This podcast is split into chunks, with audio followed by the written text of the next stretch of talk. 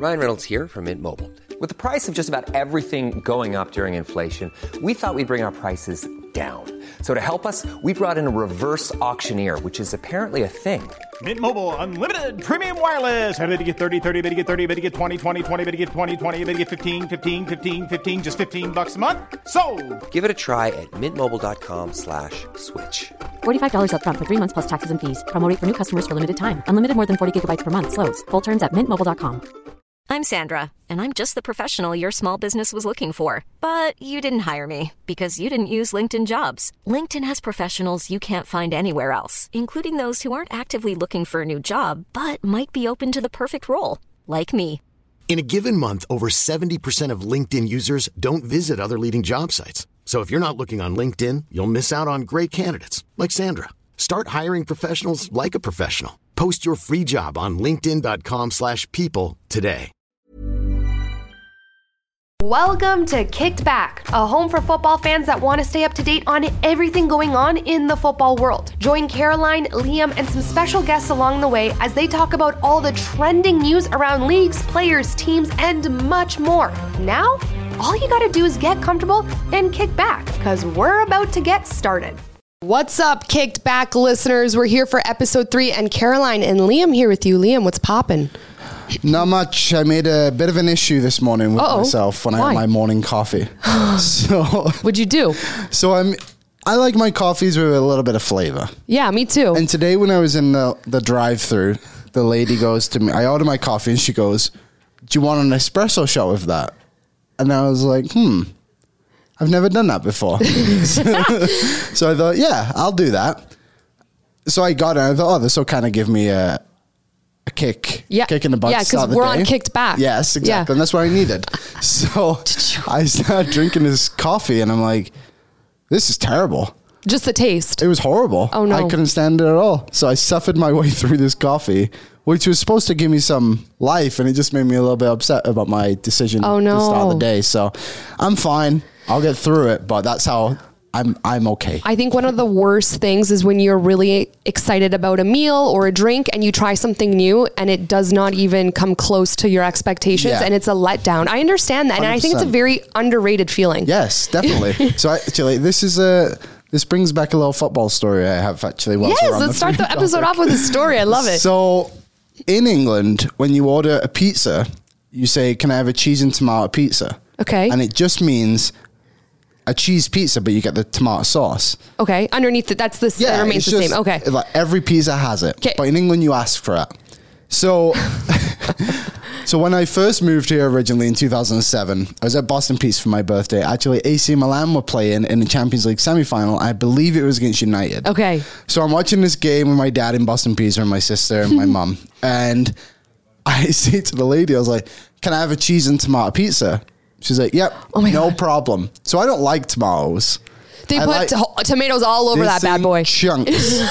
so many chunks. And I just sat there the entire time just picking them off. But they oh, weren't Oh, no. like big circles. They were literally like little chunks, hey? And I was like, oh man, this was a mistake. That's little so- 11 year old Liam made. I feel like you need to make a little handbook for us North Americans if they ever want to venture over to England. Yeah, what what, not we would, do. yeah, what not to do and how Yeah. to order. Because for example, I probably would just order a cheese. I love cheese pizza. And I think it's the, the dough. It's the goat of all. Yeah. Just you know, less is more sometimes. I agree. And you know what I do? I get extra cheese in my cheese pizza. I get easy cheese. I'm the opposite. Oh, okay. Eh, Try that one day. Because I used to be an extra cheese kind of girl. Then I got married, and my husband loves easy cheese. Okay. And I love it. And now I'm like, that's my go to. And I also soak my pizza in ranch. I do that too. Do you? But only when I go to Blaze. Blaze, okay. Yeah. But there you go. A Maybe maybe pizza uh. Pizza 73 will sponsor our podcast here Yes. in a second. okay, let's talk football. Uh, we were just saying off camera, guys, that watching the Super Cup final, it was a treat because we get to watch and take notes at the same Yeah. time and look forward to the fact that we get to talk football the next day and what a treat that is for us. So for those football fans who weren't able to watch it, Liam, Liam and I have you covered. And yeah, Liam, let's just start off with the fact that Real Madrid is picking up right where they left off from last season and arguably the best club in the world. Yeah, I mean, there's just talent all over the field. like it's kind of it's kind of crazy. They didn't make any massive signings this summer. Like they got the French kid who we'll talk about Yeah. shortly. But Yep. besides that, like the team is also almost so good. Like even Rudiger couldn't get into Mm-hmm. the team this time, and they're just such a fun team to watch. Just the it, whatever way you like to watch the game, like going forward when you have Benzema and uh, Vinicius Junior down there, just said.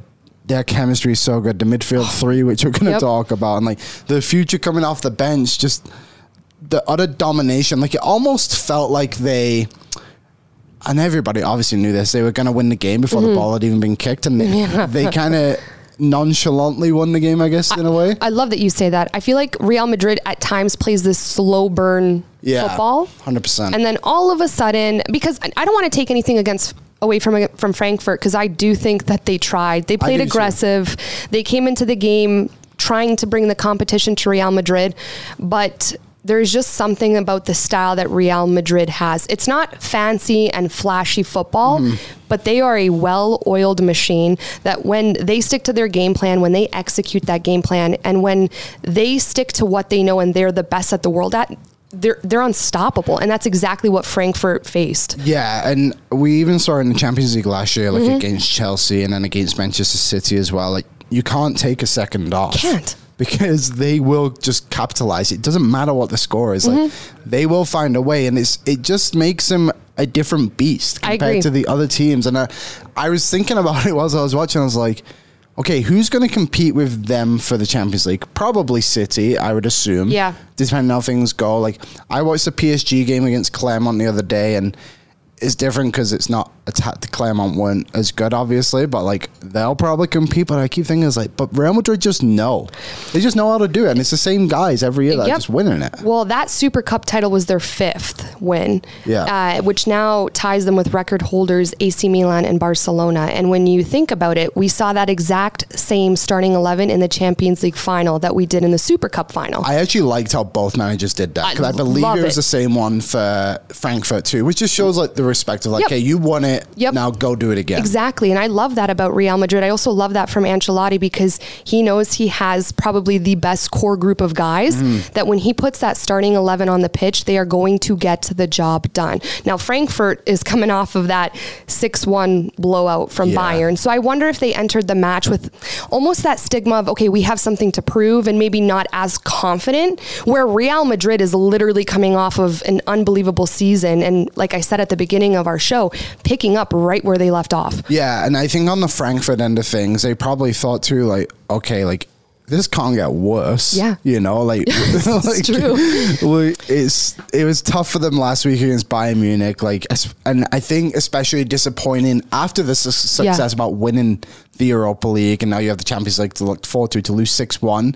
I think they had a bit of like, okay, we do belong in this game. Yeah. And they played well. They had the first chance of the game, which they should have scored on. Uh, Kamada, I believe his name was their midfielder, played a good game. Yeah, we liked him. Yeah, they did well on that one, but then it just seemed like after that was, and that was pretty early in the game, I believe 10 to 15 minutes in, like it was kind of a bit of a wake up call Yeah. from Madrid being like, okay, well, now we'll have a go. And Yeah. like Vinicius Jr. had a shot played off Right. line. They're like, okay, now it's time to get serious. Two Yeah. things. I mean, one, if Frankfurt would have scored that goal, I feel like the game could have changed. Yeah, definitely. Second thing, there the one thing that I loved about Real Madrid when Frankfurt tried to press and maybe try and get into their into the attacking third, Real Madrid was so good at shutting it down quickly defensively and then connecting that first pass when they won the ball defensively. Mm-hmm. They are so systematic and they excel at that system. I Yeah. mean, to me, it's just such a joy to watch because again, we love to watch to the teams that of course are super technical and fancy and flashy.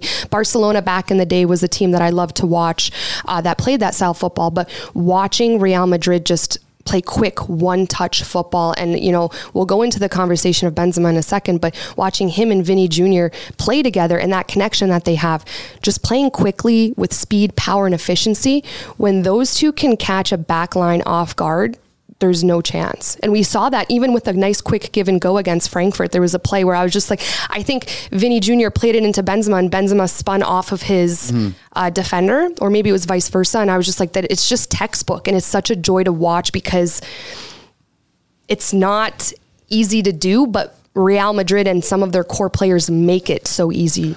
Um, we were texting about this yesterday too, and I said to you, "I was like, it's it's disappointing that Benzema's so old." Yes, because now we don't get to see this for the next ten years. It's like, ah, this would have been great. Like they could have probably gone down as like one of the best duos to ever play together, but like they probably still will Yeah. be regarded in that category. But I think they'll always be an honorable mention, unless course. of course they go in like another two, or three Champions Leagues together, then they'll obviously go up. But it's it's so fun, and Vini Jr. is so electrifying. Right. Like I, I Young every guy time he gets into space, like it's just like okay, like what's he gonna do now? And I feel like he he's got so much better at his execution Mm-hmm. as well. And like I remember watching him a couple of years ago, and just kind of one of those Brazilian guys who does all these steppos and everything. I was like, okay, but what's happening when you're doing all this? And now it's like. Okay, every time he gets the ball, it's like, okay, well, this could Yeah. this could create a chance here. And I just feel like between him and Benzema, uh, Vini Jr. has that capability of doing the stepovers and getting a little bit more creative on the ball, where Benzema is just a clinical So finisher, direct, yeah. right? Yeah. And I think the balance between the two is what makes them so good. And I made a TikTok the other day on the 90th minute. If you guys haven't followed the 90th minute on TikTok and all social media platforms, please go do so. But I, I mentioned some of the best duos we're going to see this season: KDB and Haaland, and then uh, maybe Pedri and Lewandowski Mm-hmm. if Barcelona get their their you know ducks in a row. But yeah, Vini Jr. and Benzema are in that conversation, and I just feel like they haven't skipped a beat. Yeah, and it, uh, La Liga starts this weekend. I'm going to watch a lot more La Liga than I think Me I too. have in the past. Like I'm excited. Yep. And I think a reason why I maybe didn't watch it as much is Barcelona's drop off. I guess like Messi's not there now, and like Yeah. and they might even have a bigger drop off this year, like you said, if they I don't, agree. can't sign anybody. I hope- I hope not. But it's ex- it's an exciting time, I think, for the bigger teams. Like the Champions League now is is going to be very competitive with the teams we listed before. And like, should we talk about the goals quickly? Like, I feel like that was just the second, the first goal. So it was just pure like, okay, we've broken them down, Yep. broke them down. Now they've shut off for a 2nd Now there's a goal. Like, great play by Casemiro just to put that back across Casemiro's to Alaba. so good. Yeah, he was. Should we talk about him quickly? Uh, you know Like- what? I, yeah, let's talk about him. Well, we we have the whole midfield as Yeah. a conversation in our show because Real Madrid's trio is unbelievable. But Casemiro, he he just does all the dirty work and gets that ball, plays that ball, gets his head up, and and and is a very smart mm-hmm. footballer. And I think that he's almost in a sense. I know that. Tchouameni, who's we'll talk about him in a second, he's essentially probably going to be built to take on Casemiro's role, but I don't think Casemiro is replaceable. He just does so much hard, dirty work for Real Madrid. Yeah, and he's like you said, he's so different. He allows Modric and Toni Kroos to be free Yeah. and do what they do and make. That's what makes that trio so special. Is he's essentially the Busquets to what Yep. Iniesta, uh, Iniesta and Xavi had forever, and that trio is just. It was it was cool watching them yesterday. They move so in sync together. Like they're just all on the same wavelength. They know exactly which where they need to be, and like the next two guys, Tchouameni and Camavinga, like they're going to be taught that exact one because they'll probably be the replacements Yeah. for Kroos and Modric eventually, Exactly. and it'll still be Casemiro there. So those two are exciting players, and I don't even know what else to say about them. It's just it's so so so good to watch. Casemiro to me is like that quarterback, right? Does a lot of the dirty work. Kroos is just a phenomenal passer. And then you got Modric, who's in the conversation as being one of the best midfielders of all time. They mentioned it in the broadcast, if you're watching the game, how he is the best player in the world to play the ball with the outside of his foot. And that's a hard skill to attain as a footballer to be able to do that. And we saw, I think it was in the Champions League uh, against Chelsea, if my Yeah, memory it serves me was. Correctly, where he found Benzema in the box with that outside of his foot I think that was a Stan- uh, at Stamford Bridge. I think right? it Yeah. was incredible. So then you have these three guys all excelling in different areas of the game, and you put them together, and they make the best midfield trio. In my opinion, in football right now. And we can compare them to others of the past. I mean, obviously, the first thing that comes to anyone's mind if they've watched football is Iniesta, Xavi, and Busquets. Uh, for me personally, it was Seedorf, Gattuso, and Pirlo, which is also crazy because Ancelotti coached the them. manager of that so I sometimes I'm watching the game and I'm laughing to myself. I'm like, it's got to be Christmas morning every single day for Ancelotti, knowing that he has those guys in the midfield.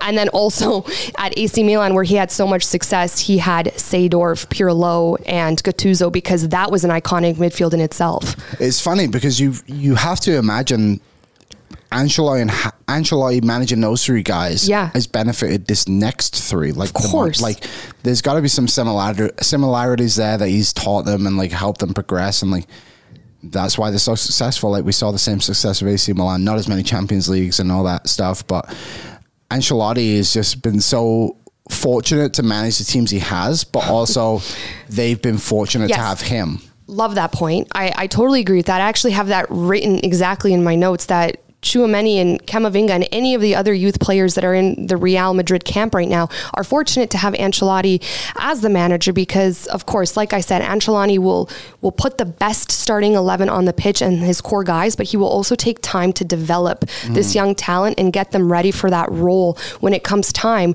to be that starting eleven for Real Madrid.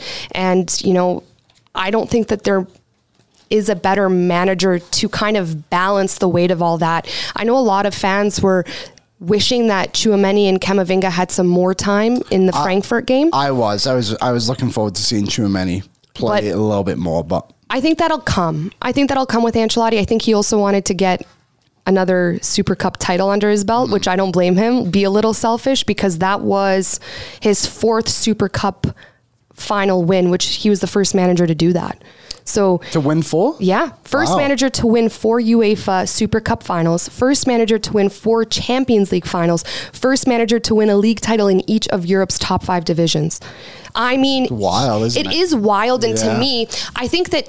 There's a lot of respect for Carlo Ancelotti, but when you sometimes talk about the conversation of the best managers, for me, I, at least in my opinion, he's kind of forgotten about, and I don't, I don't know out. why. yeah. Because I think when people think about it, it's like Ferguson, Yes, for sure. um, Pep Guardiola, and then like there's a couple other guys and like Klopster. Cl- Klops, Mourinho. yeah, Mourinho, Mourinho, yeah, he's another one that's kind of like fading away a little bit now, and he just won another trophy. I know. with Well, Roma. We like, have to do an episode on Serie A. Yeah. We need to give Serie A some respect because Yeah. Liam and I were saying it's up and coming again.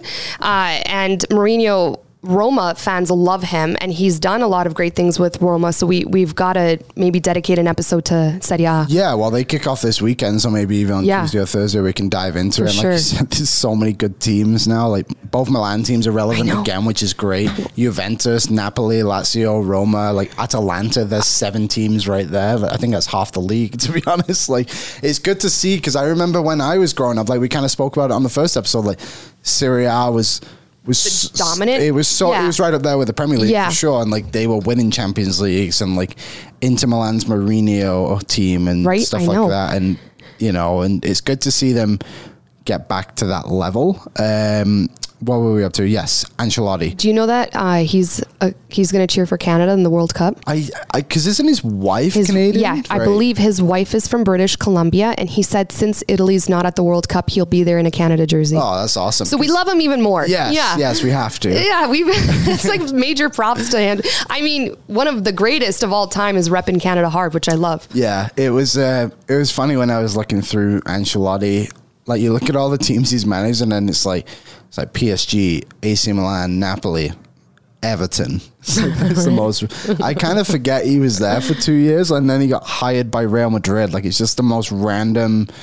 Kind of like, oh yeah, like where can we get our next manager from? It's like, oh, what's the Everton manager doing? It's like obviously it's Ancelotti, but it's just something you wouldn't expect. He flies under the radar. I don't know what it is about him. I the most like he to me is one of the most iconic managers for always having that resting B face. And when he raises his Yeah. eyebrow, yeah, Yeah, he he has a little bit of the RBF, um, and I say that respectfully because I love him, but I think that it's also I feel like he knows what he's doing. Yeah, I, I These guys know what they're doing. Yeah, it's yeah. all a, a part of the shtick. It's actually funny. So I was, I couldn't believe a stat honestly when I looked through, and it makes sense because Real Madrid care so much about the Champions League. Real Madrid haven't won a back-to-back La Liga title since. So they won in 2007, and then they won again in 2008, and that was the last time. That's crazy to me. It is. considering the sus- the success that they have. Yeah, and, and they're regarded as one of the best teams in the world every single year, but they only win their domestic league like every other year. Which I guess like that's what happens when you play Barcelona in, in your league every year. But before that, it was 1985 to 1990 they won five straight. And like that was the gap between back to back titles. So I think this year, like he can really, really cement his legacy if he's able to beat this new look Barcelona team with Lewandowski is- and. Kessie and yeah, and it's La Liga is going to be fun this year because I feel like there's a lot. There's the two teams at the top, Barcelona and Real Madrid, and then there's the other teams like Sevilla, Atletico Madrid, Real Betis, Real Sociedad. Like there's four teams right there that are going to be competing for Champions League. then you also have like Valencia, maybe it'll be okay, and then Villarreal too, went all the way to the semifinals of the Champions League. They're not even in the conversation in La Liga. So I think the big thing for Ancelotti and Real Madrid this year is securing that next La Liga title just to prove like, hey, like we, We are, are the, the best yeah. team in Spain, and it doesn't matter if uh, Barcelona go out and buy the world. Like we are the best team in Spain. I uh, I think that's a great point, Liam, because we already know they're the kings of Champions League. They own the Champions Yeah. League. If you look at the statistics and how many Champions League they've, how many finals they've gone to, and how many finals they've won, they own it. Uh, it's a great point with Barcelona. If they can get their signings registered, you know, uh, one, again, one of my favorite duos to look forward to is Pedri and Lewandowski. Uh, you know what they can do there, and and and I think that they can bring the heat to Real Madrid. The question is, is is there a team to corrupt and maybe stop that systematic powerhouse that they have in terms of their game because when they are like I said when their core group is locked and loaded they are a well-oiled machine that I don't think any club in the world can compete with. So there needs to be a coach that comes in and has a game plan to stop that. Yeah. But it's also interesting with Real Madrid, like we were speaking to, you might think at the beginning of the game they've kind of taken their foot off the pedal. And then when something happens, they, they capitalized. It's almost they just wait. You know, It's, it's Like, so interesting you say. I yeah. Mm-hmm. agree. It's like patient and then, all right, we're going to destroy you. I think it's a sign of belief. Is a big thing. Is like they they know what they're capable of. It's they know they don't care if they're down to nothing. Like they'll come back and just win three three two in the second hey, half. Benzema, we need two goals. Yeah, and they'll figure it out. Here's a question. Yeah. So Benzema became the second all-time goal scorer Yes. at Real Madrid yesterday. Passing Raul. Raul, uh, he is. So Ronaldo is 450 all time in 438 games, which is crazy. Benzema is 324. But in the league, Ronaldo is 311 Okay. and Benzema is third in the league with 219. He's going to pass Raul who at 228. Okay. Do you think by the time his his time is done in Real Madrid, Benzema will be the all-time league scorer for Real Remind me of Ronaldo's number in the Three, league. 311. Benzema has 219. It's almost basically 100 goals. It's yeah, about 100 goals. So he'll probably need three and a half seasons, four, and he's 34. It's going to be tight. tight, but okay. So let's look at this stat. Benzema registered a goal or assist every 89 minutes last season. So when you like, that's absurd. that is, is crazy. actually absurd. So when you think about that, if this guy can stay healthy, obviously he's aging. His body's going to start, you know, wearing down Mm-hmm. a little, maybe giving up, but maybe not because he's one of the best footballers in the world. So I know that their recovery and the people they have around them are elite. So I wouldn't. I would say that he does it. I think it's going to be extremely tight. I think this is kind of the storyline. So he'll get close. I think he'll have 30 this year. And then people will start talking about it a bit more. And then there'll be a bit more momentum behind it. And I got a feeling he'll, I think he'll get it, but I think it'll be really tight being like, hey, like, I'm done. And I'm 15 goals away or something like that. Like, this is my last season. I'm going to push for it. I feel like That's kind of a way I feel like it could go. Uh, we, we again, it's such a shame because we're seeing Benzema at the peak of his career at 34 years old. I wish we had a few more years of this, but maybe that in itself is just extremely motivating for him. Uh, we saw the dominance he had in the last Champions League season 15 goals and 12 appearances in Champions League, and those hat tricks against PSG and Chelsea. Like that, that's not normal, and that's on one of the biggest stages. Yeah. Big players show up in big moments, and Benzema has been doing that as of late. So I wonder if he just keeps that momentum going, and he's a guy that we see excel in the later years of his career. I mean, even that Panenka, he that penalty kick he took in, in Champions Mm. League to do that on that stage, Confidence is high. confidence. Yeah. That's what I'm wondering if his mentality is just I. ice cold right now, and and he's he almost he has something to prove, but I wonder if people are like, ah, he's old, he's getting old, he's not going to do it. Cristiano Ronaldo has is going to have the record or whatever. He's just like, okay, I'm going to cruise my way into this. The um, an interesting thing I I found because I, I was going to do a little bit of math here, and unfortunately for everybody at home, I didn't do it. Um, Math? I was going to do. I wanted to know how many goals Benzema scored off the back of a Ronaldo assist. Oh God, good But for I, you. I, I didn't do it. Y I- equals mx plus b. That's Yeah. all I can tell you. Slope. I, I looked at it and I was like, I don't know how I'm going to do this. So anyway, like I just did something else. So Benzema only scored 20 goals with Ronaldo in the team once. It only happened one time, and it was 2011 and 2012 when Real Madrid won the league. He started in 26 of those games, played 34. Since Ronaldo left, he's had 20 or more goals in the four seasons straight. it's weird because obviously everybody benefits from playing with Ronaldo, especially when he was in his prime. Maybe not so much at the moment.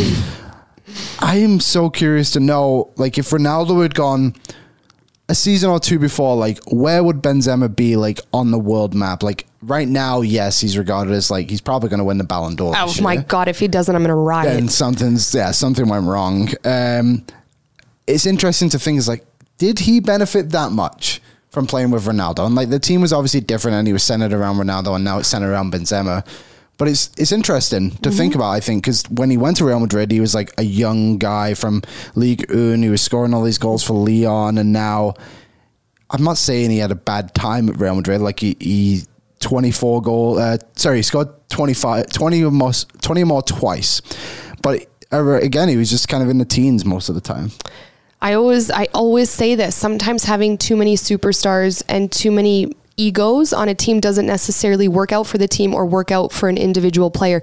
Maybe Benzema had the ability to be the guy all the time, but when Ronaldo's on your team who's in the conversation as the greatest of all time, maybe it's a tough act to play against day in and day out. And now he has that ability to be in the conversation for the Ballon d'Or, in the conversation for one of the best number nines in the world, and right now, maybe even the best footballer when he's doing all that he's doing in Champions League, in La Liga, and now we can see the potential with France in the World Cup. It, it's funny because he, he, like we said, like he's one of the best, probably win Ballon d'Or, but he feels so quiet. Like you never really hear about him. Like he scores these goals and it's just it feels like another day. It's like oh he did it. And like Lewandowski is kind of the same, but like you get like these other guys and he, I feel like his goals are never like highlight really. I know. Like he just just does the job, and that's what you want your striker to do. He's almost like an an old fashioned striker where he just puts the ball in the net and goes back to the halfway line and tries to do it all again. That's what I love about him and Vini Jr. too. Going back to those guys, I think that they're just having fun together. Mm-hmm. There's, you know, Ronaldo has that aggressive like power move after he scores, and I just Sue. think Ben's, yeah, the Sue. I just think that Benzema when he scores a goal, he's just happy. And I don't necessarily think he goes home. I don't know him by any means, guys. This is just a speculation. I don't know if he goes home and he's like, okay, that's another check mark in the Ballon d'Or comment. I think he's just like, okay, I'm 34 years old. I'm peaking at a later year in my career and I'm playing the best football I've ever have. So I'm just going to enjoy it. Yeah, it, That's how I would approach For some it. Some reason, when you said that, have you ever seen the Twitter account that was like boring James Milner? No. it's, it's just like great game today. Went home, had a coffee, went to bed. See you all in the morning. That's it's like hilarious. tweets like that, and that's some reason I just imagine like.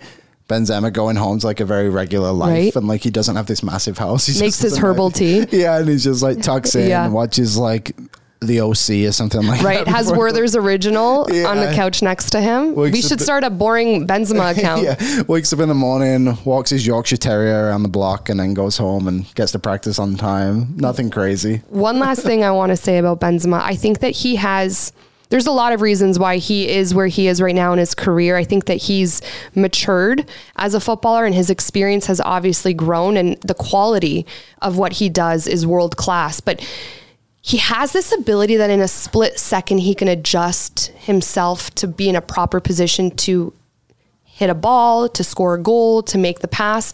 And I that's something you can't teach. That's mm-hmm. like just Benzema in Benzema's skill set and talent set. In his pass, uh, in his goal with Vini Jr.'s assist to him against Frankfurt, if you watch, there's a split second where he kind of moves his body back or changes the direction of his I don't know how to say it properly but he kind of does like a shuffle step to properly adjust his body to hit that ball at the right time and the right place of the ball and when you watch that as someone who's played I'm like this guy is so aware of everything around him. You know the timing of his run the bo- the positioning of his body the contact that he makes with the ball it's what makes him next level. Mm-hmm. And that's why I am the number one, I'm the president of the Benzema to win Ballon d'Or club, maybe the CEO at this point. To me, there's no competition. I know a lot of other fans are going to hit me with Messi, Lewandowski. Trust me, I'm also a very big Lewandowski fan, but it's a lock for Benzema. And if he doesn't win it come October, it's very clear that this entire process is rigged. I think it's already clear with Leva being robbed once or twice, but even Messi's agreeing that there's no debate.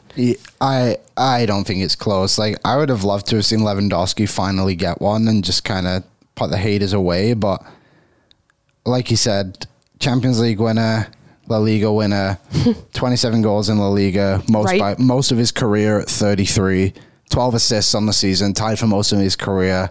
He deserves it. I don't think there's a conversation, but I will fire you with this quick question on Real Madrid. How do you think? Do you think they'll win the league first? Yes. Yes. Yeah, I'm going to put my vote in. Yes. And second one, I feel like I already know the answer. Are they your favorite to win the Champions League again this season, or do you see somebody else coming in? if so, who? You know what?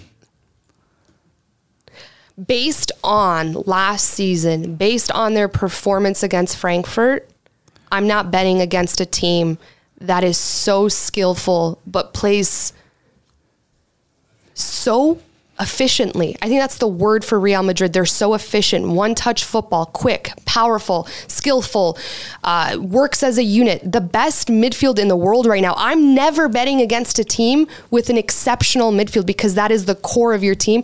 I say they win La Liga. I say they win Champions League. And I think Carlo Ancelotti uh, freaking cements becomes his legacy. cements his legacy yeah. at that point. Yeah. I um I'm I'm on the Champions League. Uh, sorry, the La Liga train because I just think Barcelona's a shambles and I don't want them to win.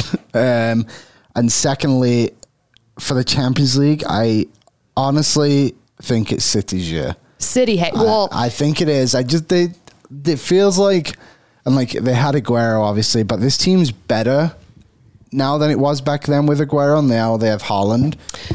I just I got that feeling that it's like okay, they're they're gonna mm-hmm. do it, and just the way they played against West Ham on I know Sunday, it, was, it felt like dominance. Well, last podcast episode, I said that you know City's gonna have a really good run in the Champions League. I, I definitely think that they are up there to compete for the Champions League it would just be such a treat as a football fan and us, Liam, who get to talk about the game, to watch De Bruyne and Haaland and then Vini Jr. and Benzema potentially, those two duos we've been talking about all episode long, play each other.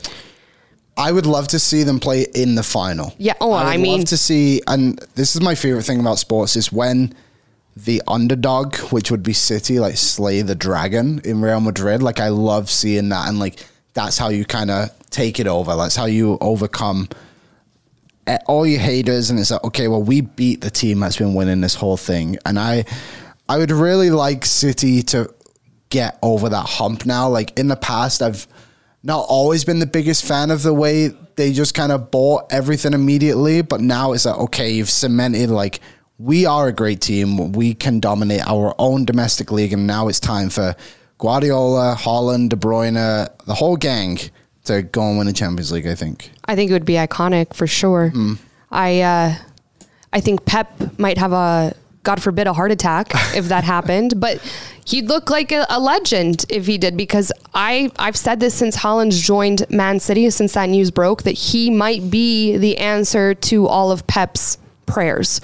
Not just not just him because there's a lot of amazing players around him, but he is that addition that De Bruyne, if he can play with and start to even get more comfortable together, that is a dream. And I said this last podcast too for Kevin De Bruyne as a as a center mid to be able to feed a player like that that probably I don't know, nine times out of 10 has a solid chance of finishing it. I, how do you compete against that? Yeah, But then like, Real Madrid has an unbelievable goalkeeper. So I don't know. The conversation keeps going back and forth. That's the thing too. Like we never even spoke about Courtois and So like good. that save he made right at the start of the game, like made the difference in the game. You can Yep. almost say, and maybe that's the difference in the Champions League and why they keep winning. But yeah, I would so to finish it. We both agree Real Madrid is going to win La, La Liga. Liga.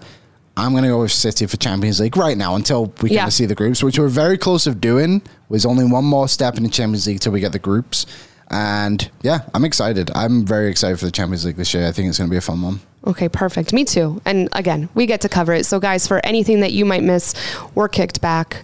We're uh, we got basically all you have to do is kick back, and we do the work, Yeah. and we have fun, and we have talk, and we get to talk about it, and we want to do it with you guys. So, stay tuned for everything.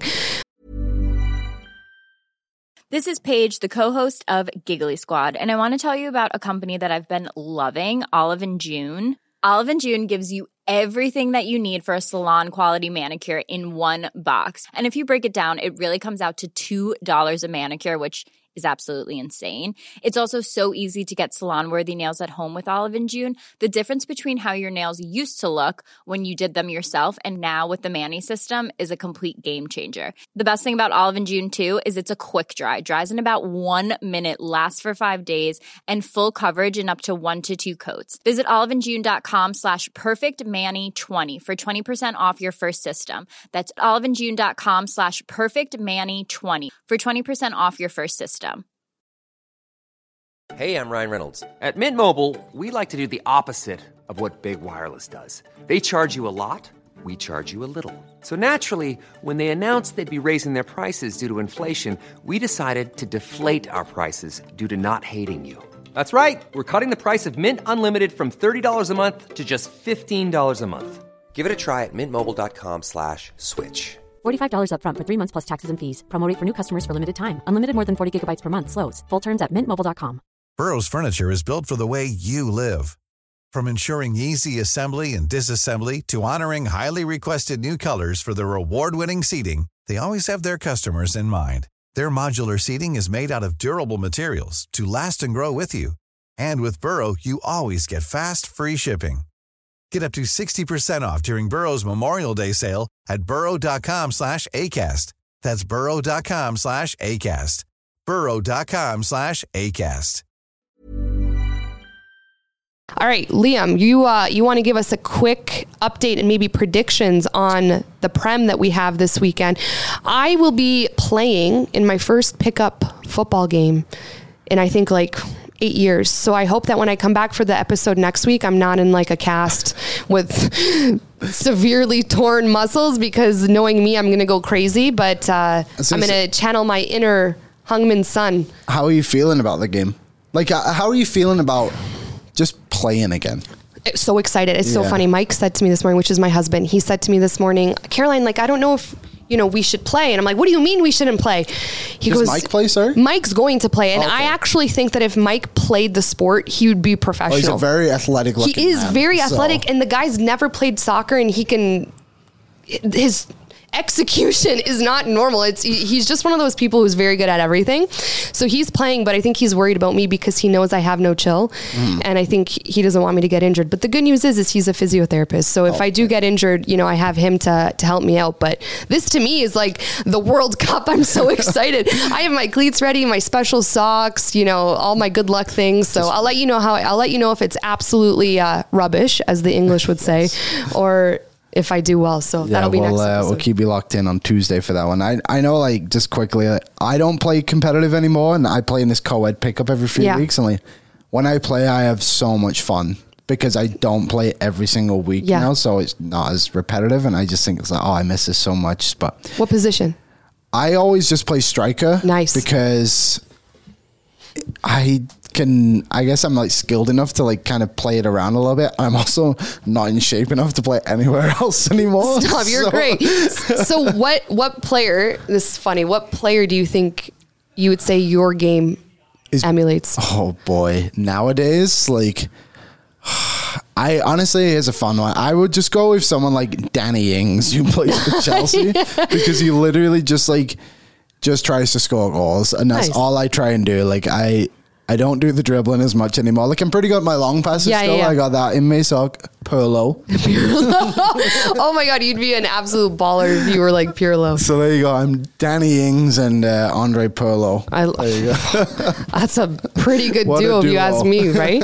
All right. Well, speaking of Chelsea, uh, nice derby coming up this weekend. You want to give everyone the preview? Yeah, like I think this is the game of the weekend in the Premier League. Chelsea Tottenham. Like it's really. I kind of you like having these ones early in the season, but I wish it was just a couple of weeks away when these teams are both kind of in full swing. Yeah, and like, good point. You know, but it'll be fun right away. Chelsea are going to have to be better than they were against Everton last week. They were not creating chances. Like I wrote down on this, like, and I said it the other day on the show. Mason Mount.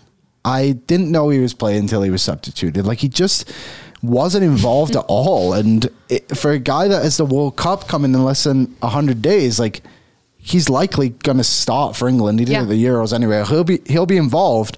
He needs to get going for Chelsea, and they need to figure out a way for him to be involved. And like even with Sterling there now, like you'd think there'd be some chemistry there. Like they both play for England at the World, last World Cup and the Euros, and Havertz I didn't think was that involved. And for Chelsea to win this game, like they've got to have some attack. Against Everton, they got the penalty, and that was kind of it. Like Yeah. I think that might have been their only shot on target, to be honest, the whole game. And they, I said it as well, like they're probably talented enough to compete with Chelsea, uh, with City and Liverpool, but they just don't push themselves, and it's disappointing. And so that's one thing I have on there. But one thing on the other end of a team who does attack Tottenham.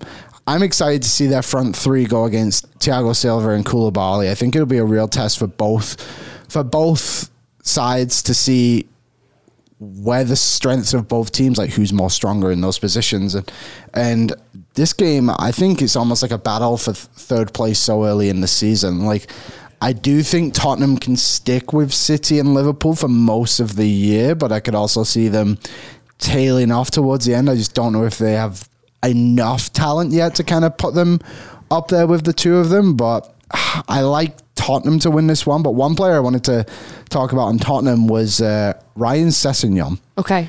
Tell us why. so he's a young player. I think he's only 22, 23. He's been at Tottenham for quite a while now, since he was 18 from Fulham.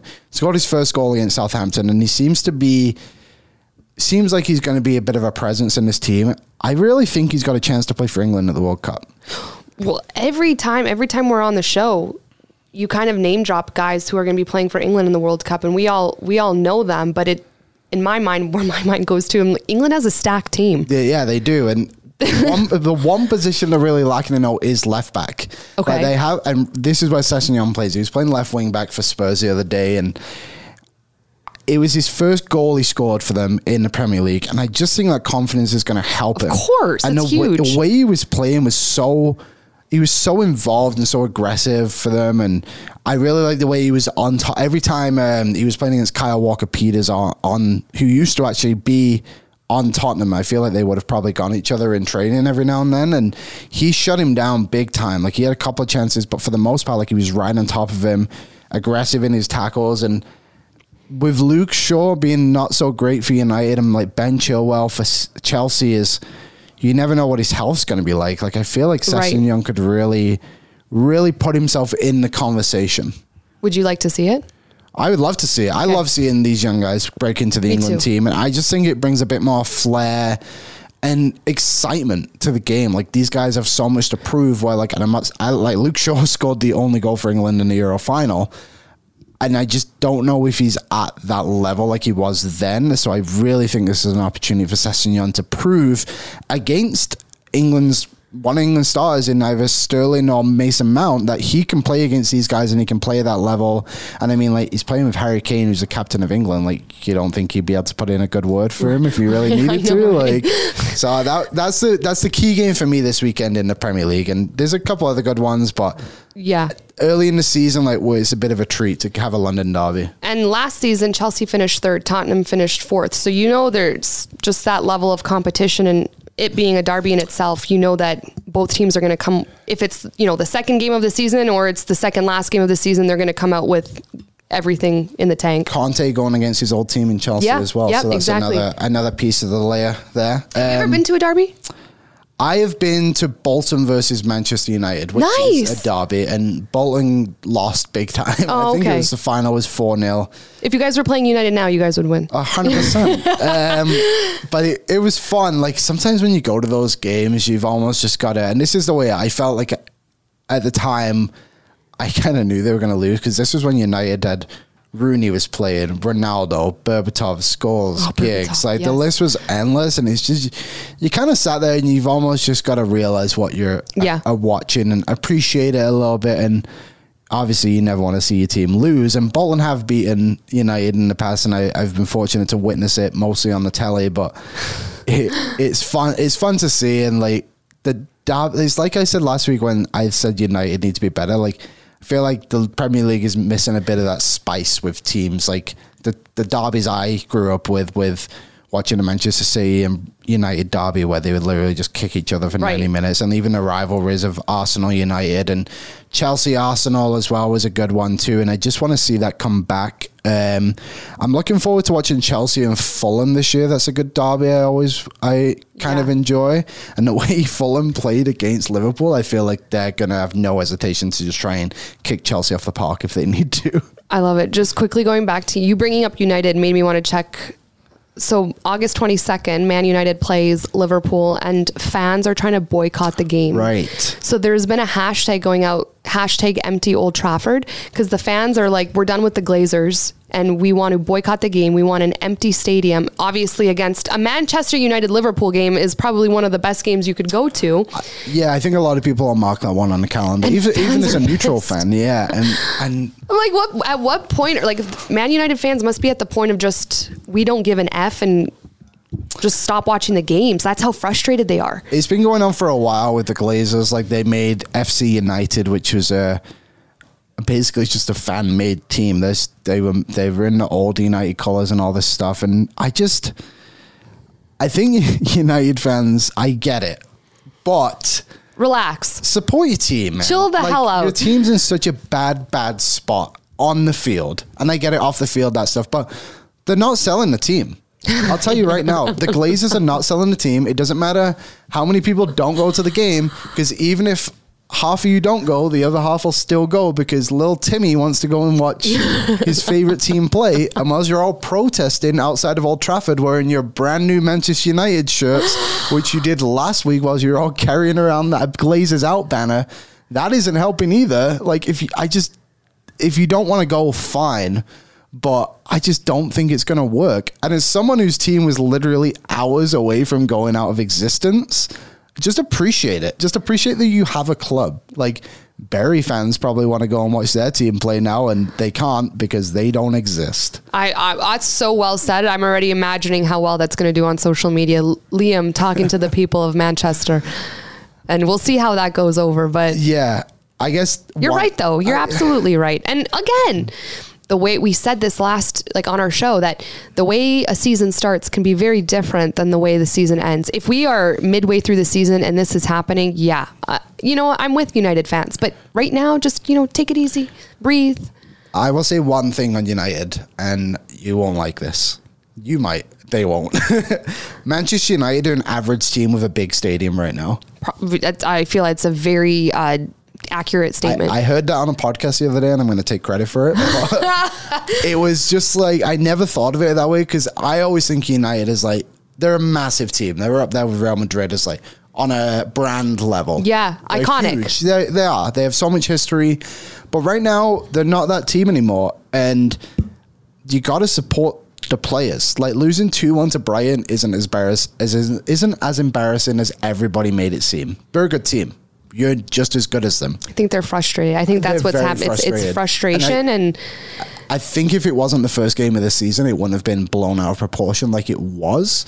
But everyone made it seem like the world had ended. We spoke about it with was. there was a lot of positives to take away. This week you play Brentford away from home. This game's huge. I was just This about to say, one. if they lose this game and it's a painful game to watch, I actually think hashtag empty Old Trafford might be a, a situation. Yeah, then maybe we're having a different conversation next week. But I just think no win. Like I, ju- I don't know. I just sometimes you need that, right? Sometimes you need a bit of a wake up call. Like even Ten Hag, like I said it, like the Eriksen playing striker was weird.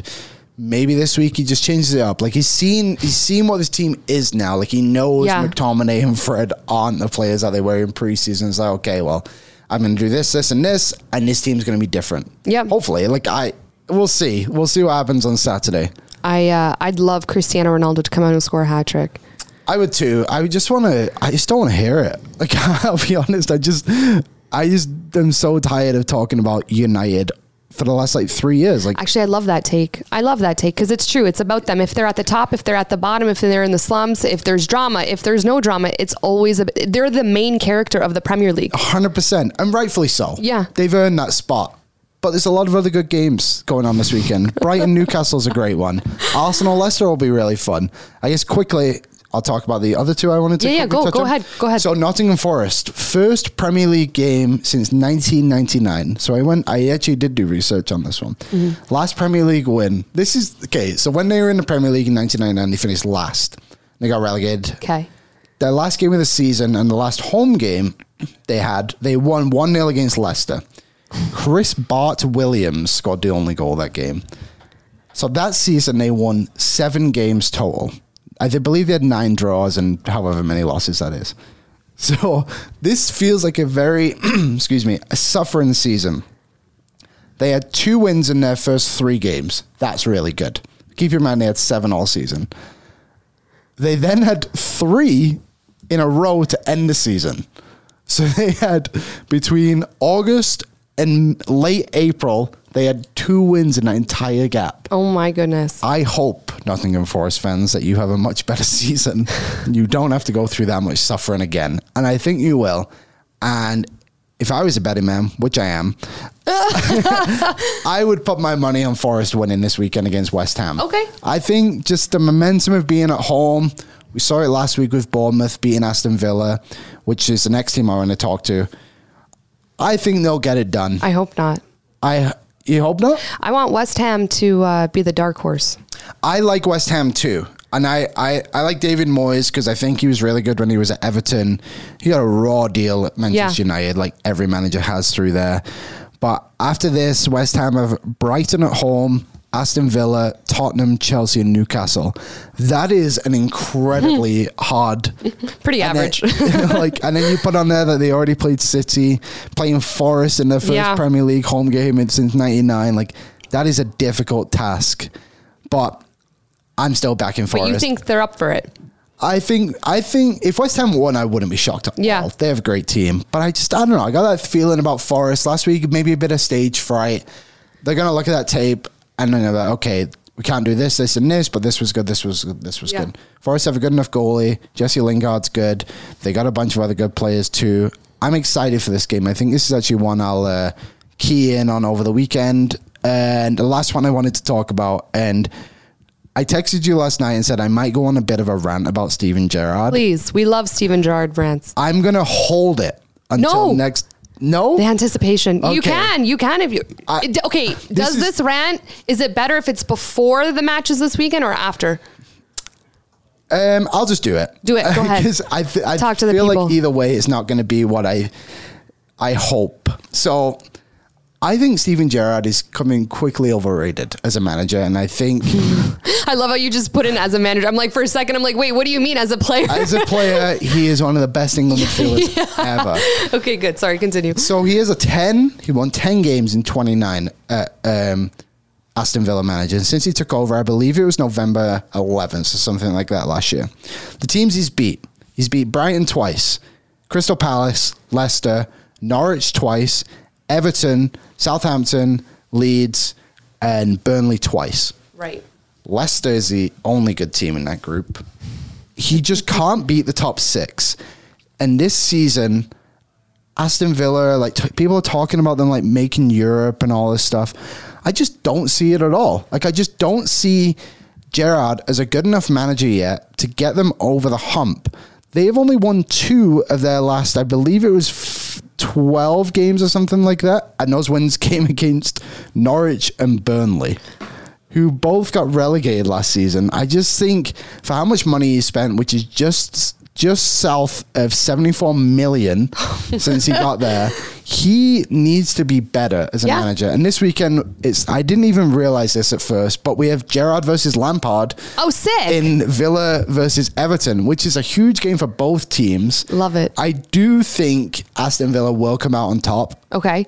And if they don't, they've just lost to two teams who are likely in a relegation battle this Right. season. And if that's the case, like, should we not be considering them for one of the relegation battle teams? I don't think so because I think their team should be more talented than that.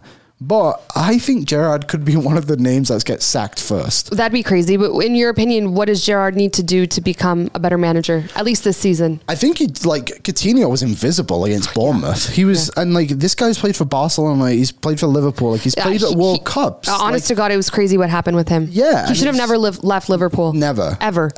and I just, I would like to see them just have a more attacking, attacking threat to the team. Like they, I feel like they do a lot with the ball, but there's the execution is so poor. And like they have Danny Ings, they have Leon Bailey, Coutinho, Jacob Ramsey's a really good midfielder as well, and the talent is there for them to be a European team, but I don't know if the manager is the right guy to get them to that. I love that. Yet. Well, that's why I think Zinedine Zidane goes down as iconic in, in that role because he was one of the v- best footballers we've ever seen play. And then he goes into a coaching position and didn't he win three titles in a row? Three Champions Leagues, yeah. For Yeah, Real. Madrid. So he's iconic in that sense. It's not easy for a player to go into a coaching position and even though they were successful in their playing career, find success as a manager. Yeah.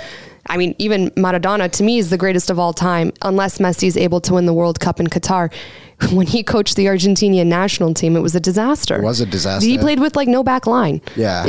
so, it was so truly something to it- behold. It's interesting how it works out, but hopefully Gerrard. I, I want him to. Yeah, I want him to have I like him. He's a nice guy. Didn't he also want to help Liverpool last season? Didn't he say he's going to do everything he because can? Because their last game of the season Yes. was against Manchester City. Yes. And they were winning 2 0. And within five minutes, it was 3 2 City. and City I the league. remember It that. was crazy. So that would have been an iconic win for. I remember that because I think Liverpool at that point in time was losing. They were drawing 1 1 Okay. with Wolves because Wolves scored in like the first right. three And minutes then of the game. I checked the Aston Villa game and I'm like, oh my God, Yeah. they can do it. And then, yeah, City just completely, Just, just, did, yeah, just did say disregarded Just them. Did what they did. Um, yes, I remember that was, but I love Gerrard for that. I love that he has the, the ability to kind of take a step back and be like, Liverpool's where I had some of the biggest success. And Mm. I respect the fan base and I respect the club and I'm going to do everything I can to help to win. Too bad they couldn't get it done. But that would have been, I remember watching that now. I'm nostalgic. I'm like, that would have been the craziest thing we've seen in a while. It was an iconic Premier League moment for Yeah. sure. On Gerrard, I have two final things. Okay. He's capable of it. I would like to add Okay. that. He did it at Rangers. He won the league with them, ending Celtic's run. I think it was nine straight or whatever it was. Like he's capable of being magic and getting Villa to the next level. These are their next few games. So they have Everton this weekend, which is the early game. Then they have Crystal Palace away, which will be tough. Okay. West Ham, Arsenal, Manchester City, Oh, damn. Leicester, and then I would say that next winnable game is Southampton, which is seven games away. so they got to get cracking here. They got to get some results. They have to beat Everton this week. Okay. They have to. And then you have Palace away, which would be tough. And then you have West Ham, Arsenal, City. well, we'll definitely talk about that on Tuesday then. yes, we have. We have. We to. have to. And if it, if they win, then we're having a different conversation. Who's your dark horse in the Prem- Premier League this year? Did you say it last show? Newcastle. Newcastle. I don't think they'll win the league by any means, but I really do think but do they'll well. Do well. Um, I like Brighton, and I I I like Leeds. Okay. I feel like they did enough business and made it Jesse Marsch's team that they they can have a good mid-table finish, which is good for them considering they almost got relegated Yeah. last season. So I think we'll see the Leeds from two years ago when they came to the Premier League, rather than the Leeds from last season, which almost left the Premier League. Love it. Well, guys, a lot of amazing games this weekend in the Premier League across Serie A too. Just, you know, check out all fixtures and matches that you hmm. can possible. The ones that you can't watch, I'm sure we'll cover on the show. We'll be back next Tuesday and Thursday, giving you all the latest and greatest in the football world. And yeah, that's it. Liam, don't ever get a coffee with an espresso. Lesson learned. That's a wrap for another episode of Kicked Back, and thanks so much for listening. You can catch Caroline and Liam here every single week on Tuesdays and Thursdays to give you the latest rundown on all things football. Please don't forget to subscribe and give us a nice five star rating, please and thank you. And for even more Kicked Back content, follow the 90th minute on all your favorite social channels. See you next time.